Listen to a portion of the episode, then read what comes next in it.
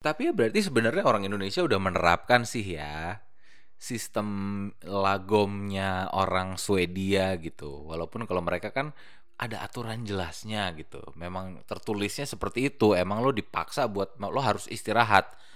Lo harus coffee break, lo harus makan siang, lo harus istirahat lagi ketika tengah-tengah siang kerja.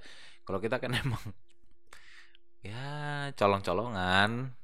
Ibu gue tuh PNS. Sama tuh kayak Swedia. Hmm, PNS kan dia. ya. Berangkat dari rumah. Oh kadang-kadang ikut jemputan jam 7. Hmm, Sampai kantor.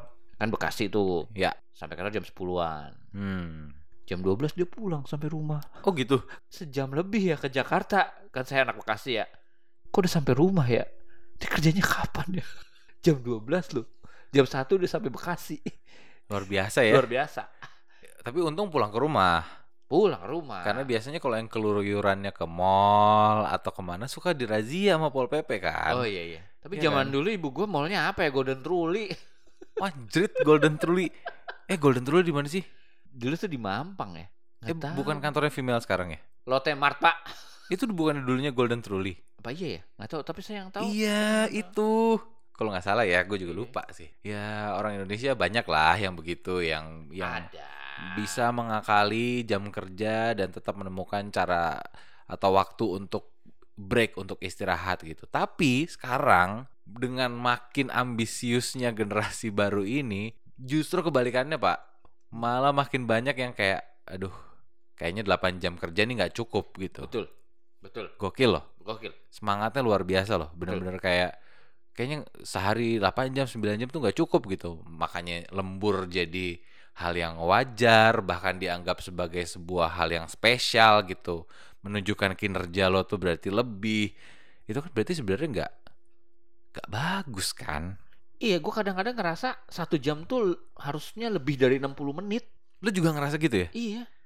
Iya sih emang. Apalagi kalau gue udah tugas sama lu tuh misalkan. Mm-mm. Penyiar yang ngomong mulu. Buset, gue ada adlib, ada iklan putar. Gue ngerasa 60 menit dalam satu jam tuh kurang, Pak. Nggak cukup ya? Gak cukup. Iya lu kalau ngomong aja berapa menit? Adlib lu berapa menit? bener bener bener bener bener. bener. Gila lu. Iya sih, iya sih, iya sih. Banyak yang merasa kayak begitu ya. Hmm. Which is a, uh, a good thing karena berarti lo serius menjalani pekerjaan lo, tapi ketika itu udah sudah berlebihan sampai akhirnya lo ya udah ketika 8 jam itu nggak cukup, lo akhirnya pakai lagi jam di luar uh, jam kerja lo untuk menyelesaikan apa yang menjadi pekerjaan lo gitu ya. Untuk menyelesaikan goal-goal pribadi lo yang terkait dengan karir sampai akhirnya lo mengesampingkan kesehatan fisik lo ya kan sampai akhirnya lo mengesampingkan kesehatan mental lo sampai akhirnya lo mengesampingkan juga kesehatan sosial Kesehatan sosial? kesehatan nggak pernah dengar kan lo Enggak, enggak. jadi ternyata kalau dari WHO nih kesehatan tuh dibagi tiga om Hmm. Ada kesehatan fisik ada kesehatan mental sama ada kesehatan sosial. Gue bisa berobat di puskesmas gak tuh? Kesehatan sosial. hmm, lo bisa berobatnya di mabes. Mangga besar. nggak besar. Sehat secara sosial tuh ya kan? Lo lihat orang banyak. Ya kan? Lo nggak bisa di puskesmas di mabes kalau itu tapi menurut gue ini satu hal yang menarik loh kesehatan sosial ini. Karena kalau ya obrolan soal kesehatan fisik ya udah di mana-mana lah ya. Kesehatan mental juga beberapa tahun belakangan ini diskusinya udah mulai muncul gitu di Indonesia. Orang udah mulai aware sama kesehatan mental sama isu-isu terkait depresi. Orang udah mulai lebih mindful gitu kan. Tapi kesehatan sosial ini yang menurut gue juga harusnya diperhatiin apalagi di masa pandemi kayak gini. Lo nggak sehat loh secara sosial nggak pernah ketemu orang Oh itu. nggak pernah interaksi langsung sama teman-teman lo jarang terbatas lah Iya. Biasanya ya itu dia di laptop aja. zoom Zoom. iya kan sekolah udah pakai zoom kuliah pakai zoom meeting kantor lo pakai zoom bahkan lo ketemu teman-teman lo juga mau nggak mau pakai zoom sekarang Iya. nggak ada pilihan lain dong Apalagi besok nggak boleh mudik. nah itu dia aduh pingin mudik sih gue sebenarnya gimana ya Dilarang pak. Lu Dilarang. suruh putar balik lo. Ih, mm, putar balik lagi Kan kan nggak boleh, nggak boleh. Lu sampai sono dibalikin ke Jakarta lagi lo. ya udah putar balik lagi pura-pura bego siapa tahu lolos Dendanya 100 juta. Serius loh, dendanya sampai nggak 100 juta. Kalau nggak salah 100 juta, Pak. Oh kurungan. my god. Oh oke oke oke oke oke. Terminal-terminal di Jakarta ditutup, Pak. Tapi ini aturannya hanya berlaku buat ini berlaku buat semuanya atau cuman yang jalan darat maksud gue? Yang sepanjang gue baca sih masih jalan darat ya. Hmm. Jadi terminal ditutup kecuali ada perjalanan darurat. Untuk menentukan itu perjalanan darurat atau enggak pakai apa? Menurut berita yang gue baca, nggak ada tulisannya. Hanya memaknainya perjalanan darurat. Mungkin kita tergesa-gesa, Pak, Pak, darurat, Pak. Darurat, Pak, saya pulang kampung, Pak. Eh, boleh, boleh, pulang. Itu bisa jadi dong. Darurat kan? Iya kayak "Aduh, aduh darurat Pak, bentar lagi buka puasa, bentar lagi buka puasa. Darurat. Iya kan?